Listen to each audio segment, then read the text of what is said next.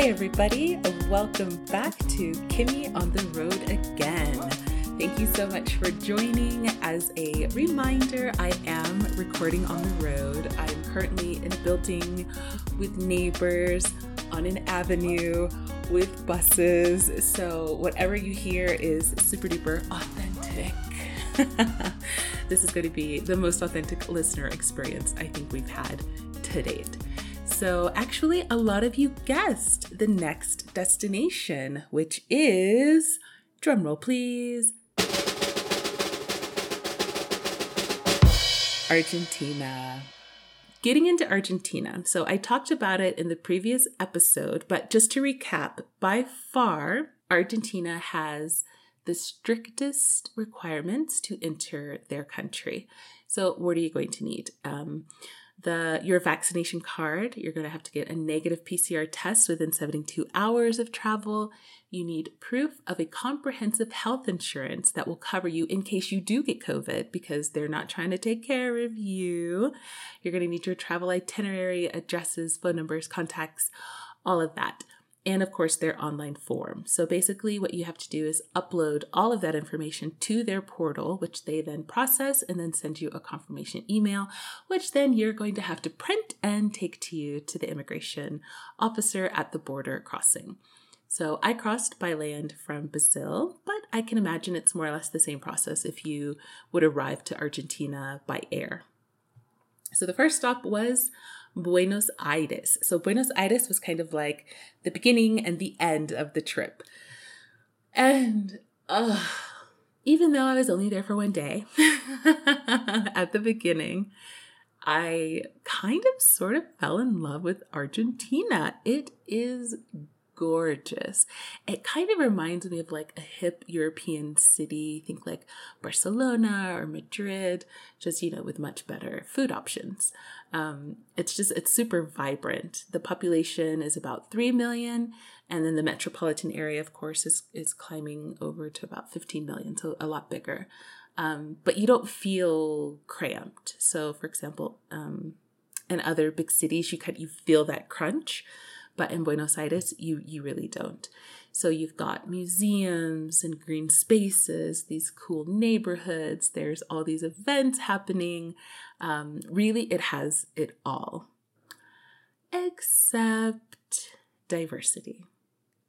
So for me, this is a really big point. So when I visit a new place, it's always kind of a question of, hmm, could I live here? Like, is this my place? And after spending about three years in Korea, I came to realize what is important to me when I'm choosing a country, and diversity is essential to my happiness. I never want to be the only, you know, anything ever again. It's exhausting having to live under this kind of microscope I've already done it and I'm really not interested in doing it again. So, Buenos Aires, even though we totally clicked, I'm sorry, but I don't think it's gonna work. well, anyway, it's a beautiful city. Like to visit, I would go back in a heartbeat. But living there, I think, would be um, maybe a bit more difficult. And again, they have their history of why there is not more diversity, which is a bit dark um, as many countries have their own dark histories. Argentina has has hers. So actually, um, this leg of the journey in Argentina was the longest um, kind of time that I spent in a country. um, but there's so much to do. There's so much on offer. And I wish I even had more time. Even with the time I spent there, I feel like I barely scratched the surface. So the first stop after that night in Buenos Aires was Bariloche, also known as San Carlos de Bariloche. You have got to Google it. It is like the cutest little Swiss inspired town. It's sitting at the foot of the Andes Mountains in the Patagonia region, and it borders Chile. Like, this description doesn't do it justice. Um, it's, it's just, it's beautiful um, and cold and windy and cold. But it's so pretty, you're almost going to forget how cold and windy it is. So if you are into nature and skiing and hiking and lakes and glaciers and unreal landscapes, then you are going to have to put Bariloche on your list. Plus, they are very well known for their chocolate. Are you kidding me? You guys, I was in heaven, in heaven. So I saw my first glacier, drink from the river of the glacier waters. I saw and heard an avalanche, you know, in the distance. I wasn't in any immediate danger. Um, but I did almost get knocked over by like an Arctic blast of wind. It was so wild. I've never I don't want to say never. No, no, this has never happened. The wind was so strong that it dislodged my earring from my ear. It was just like, Froop. I was like, oh my God, I lost an earring. The wind carried it away. so if you've seen the pictures here on the site, kimmytravels.com, or on the gram, that crazy blue water you see, that is glacier, glacier, glacial. It's the water from the glacier. and it was absolutely amazing. I don't know, like what happens when you see these these kind of colors that you've never seen or landscapes that you've never seen and your mind is trying to process it like but how? Why? And it's completely natural. So i don't know. It was it was really beautiful. It was a great great uh, time in bariloche and i would 100% without a doubt recommend it so, speaking of delicious nibbles, I think this is a really appropriate time to talk about the food in Argentina. So, what is Argentina known for? Meat. Delicious meat. All the cuts, all the varieties. Meat, meat, meat, meat, meat. And it is delicious. The portions are huge and the wine flows plentifully. I ate so well on this trip, I didn't want for anything. Oh my gosh.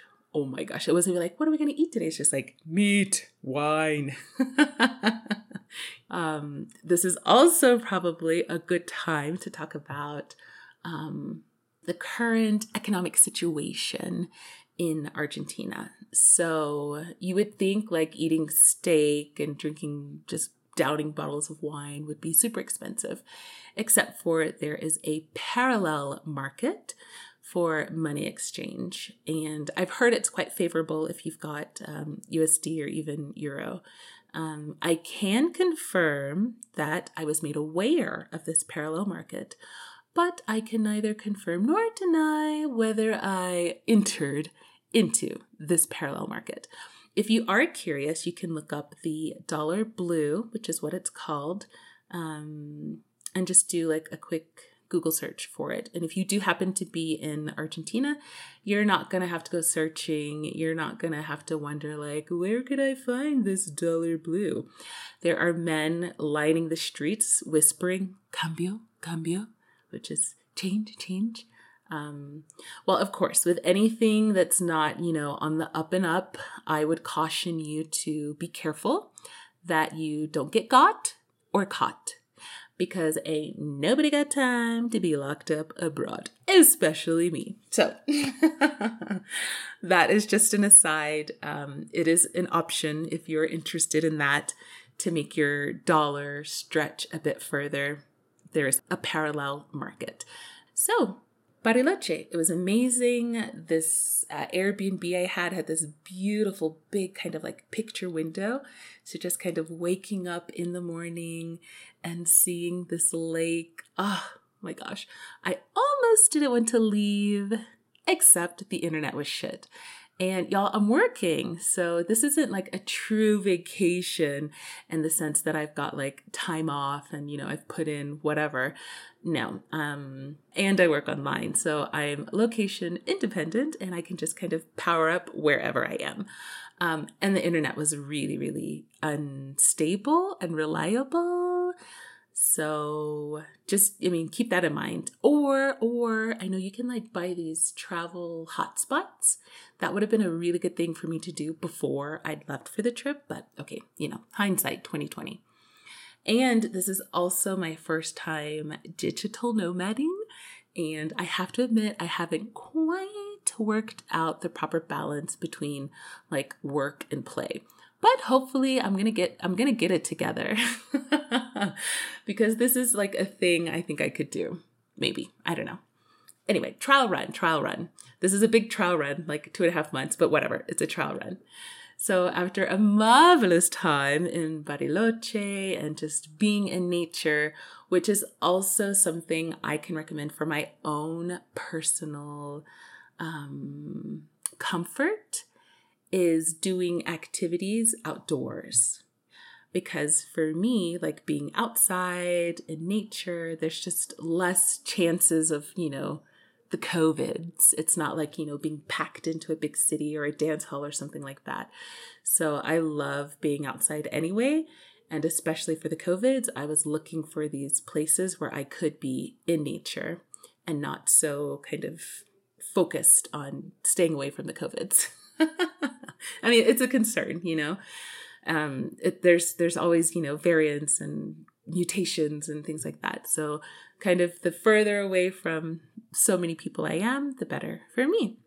And anyway, I'm getting like a COVID test every other day. oh, horrible, horrible. You never get used to it. It's so uncomfortable. It's so uncomfortable. It's so uncomfortable. But hey, if you want to travel as I do, um, then you know it's what you it's what you have to do. So, leaving Bariloche behind, goodbye, cold and windy, beautiful city. Well, it's kind of a town. Um, next up was the wine region of Mendoza. So, it's kind of like a wine oasis in the middle of arid land. It's, it legit looks like a desert and then like this pop of green. Um, and it's all wine. Ha! It's perfect. Even like flying into the airport, there's like a, a vineyard that the city of Mendoza has. Um, it's not like for sale or they don't, you know, mass produce or anything. It's just for the city. Ah, and it was beautiful. And it, what was it called? I'm gonna have to look up the name. It was something really sweet and like I want to say poetic. I'm gonna find it, you guys. I have a picture. It's like I don't want to forget this. And look, I'm like, what was it called again? Um, but anyway, so, what Mendoza does really well is a type of uh, grape that makes the wine, Malbec. And you're going to get the history of it and why. Um, and part of their process, because it is so arid, like they go months, months, you know, without rain, they are able to control, right, the amount of water that the grapes are getting. So it's very, very consistent. Um, and when you go on these bodega tours, these are the winery tours, you're going to get to know all about that process. So if I thought that the wine was flowing plentifully before, I was not ready for Mendoza. So, what else can you do there? Ah, drink, of course. Like I said, there are wineries just dotting the landscape. I did two in my short time. I really wish I'd had more time, but um, it is what it is. I was there for a moment, but I really, really enjoyed it. There are, if you have more time in Mendoza, there are endless excursions and activities that will keep you entertained, I think, for as long as your little heart desires. Um, like I said, mine was a quick trip, but it was jam packed with goodness good food good wine and the weather oh, it was just beautiful i think that would be another place i would live except for you know those things i'd mentioned earlier Who doesn't want to live in wine region? I mean, come on.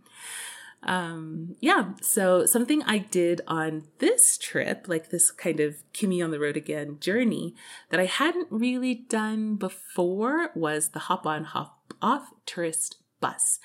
And honestly, I think the reason I'd never done it is because I'd formed this kind of bad opinion of these types of buses when I was living in Barcelona. You know, it was just like, ugh, these tourists, here they go again.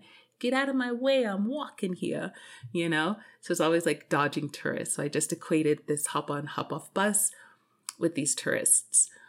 But actually, for this trip, um, I've done one in nearly every place that I visited. And it is a fabulous way to kind of get your bearings of the city and you can pin places that you want to return to. And then, of course, you're going to get the history of where you're visiting. So, if you don't have a lot of time, which was the case in a couple of the locations I was in, look into a hop on, hop off. You, you have like, you can get like a 24 or even like a 48 hour t- uh, ticket. Um, and just, yeah, ride around, see what you like. And then the next day, go back to the things because you're going to know, right? You've already seen it. Um, so now I'm like a super fan of the hop on, hop off bus. I can't believe it, but they're great. They're really great. Um, I would also caution you to just be aware of attractions that may be closed or horarios, timetables that may be altered because of COVID. So, one of the main attractions in Buenos Aires is the cemetery. It's a public cemetery. They have these like beautiful um, tombs for uh, normal, I would say normal everyday people, but I mean, they're probably quite rich. and even like Eva Peron is buried in the cemetery. But at the moment, it is closed. Closed, closed, closed, unless, you know, your relative is is buried there. Closed to tourism, closed to outsiders, I guess. Um, and it did say that on the Google Maps. but me and Google Maps, we have like this love hate relationship because sometimes Google will have you in like an abandoned lot talking about you've arrived to your destination. like, wait a minute, where am I? so even though Google Maps said it's temporarily closed, I was like, I don't know, let's just go look anyway. But it is, it's it's it's legit closed. Um, so yeah, just maybe manage your expectations, and of course, you know, traveling during the COVIDs, nothing is certain, and things are changing literally every day. So, um, from a tourism standpoint, just you know, be prepared that some of the things that you may have wanted to see or do may be either altered or unavailable. So, Argentina was absolutely amazing. I enjoyed my time there so much, and part of that was because of the wonderful family who hosted me in Buenos Aires. We actually did the very first guest recording of the Kimmy Travels podcast on the road. And that, ladies and gentlemen, is coming up in part four of Kimmy on the Road Again. You absolutely will not want to miss the story of Rachel Smith, a commercial litigation and employment law attorney who gave it all up and moved with her very young family to Buenos Aires for her husband's job. We had, uh, gosh, it was such a great discussion, and I'm really excited for you all to hear it. So, again, thank you for tuning in to Kimmy on the Road again. I really appreciate it. And until the next time, remember, enjoy the journey.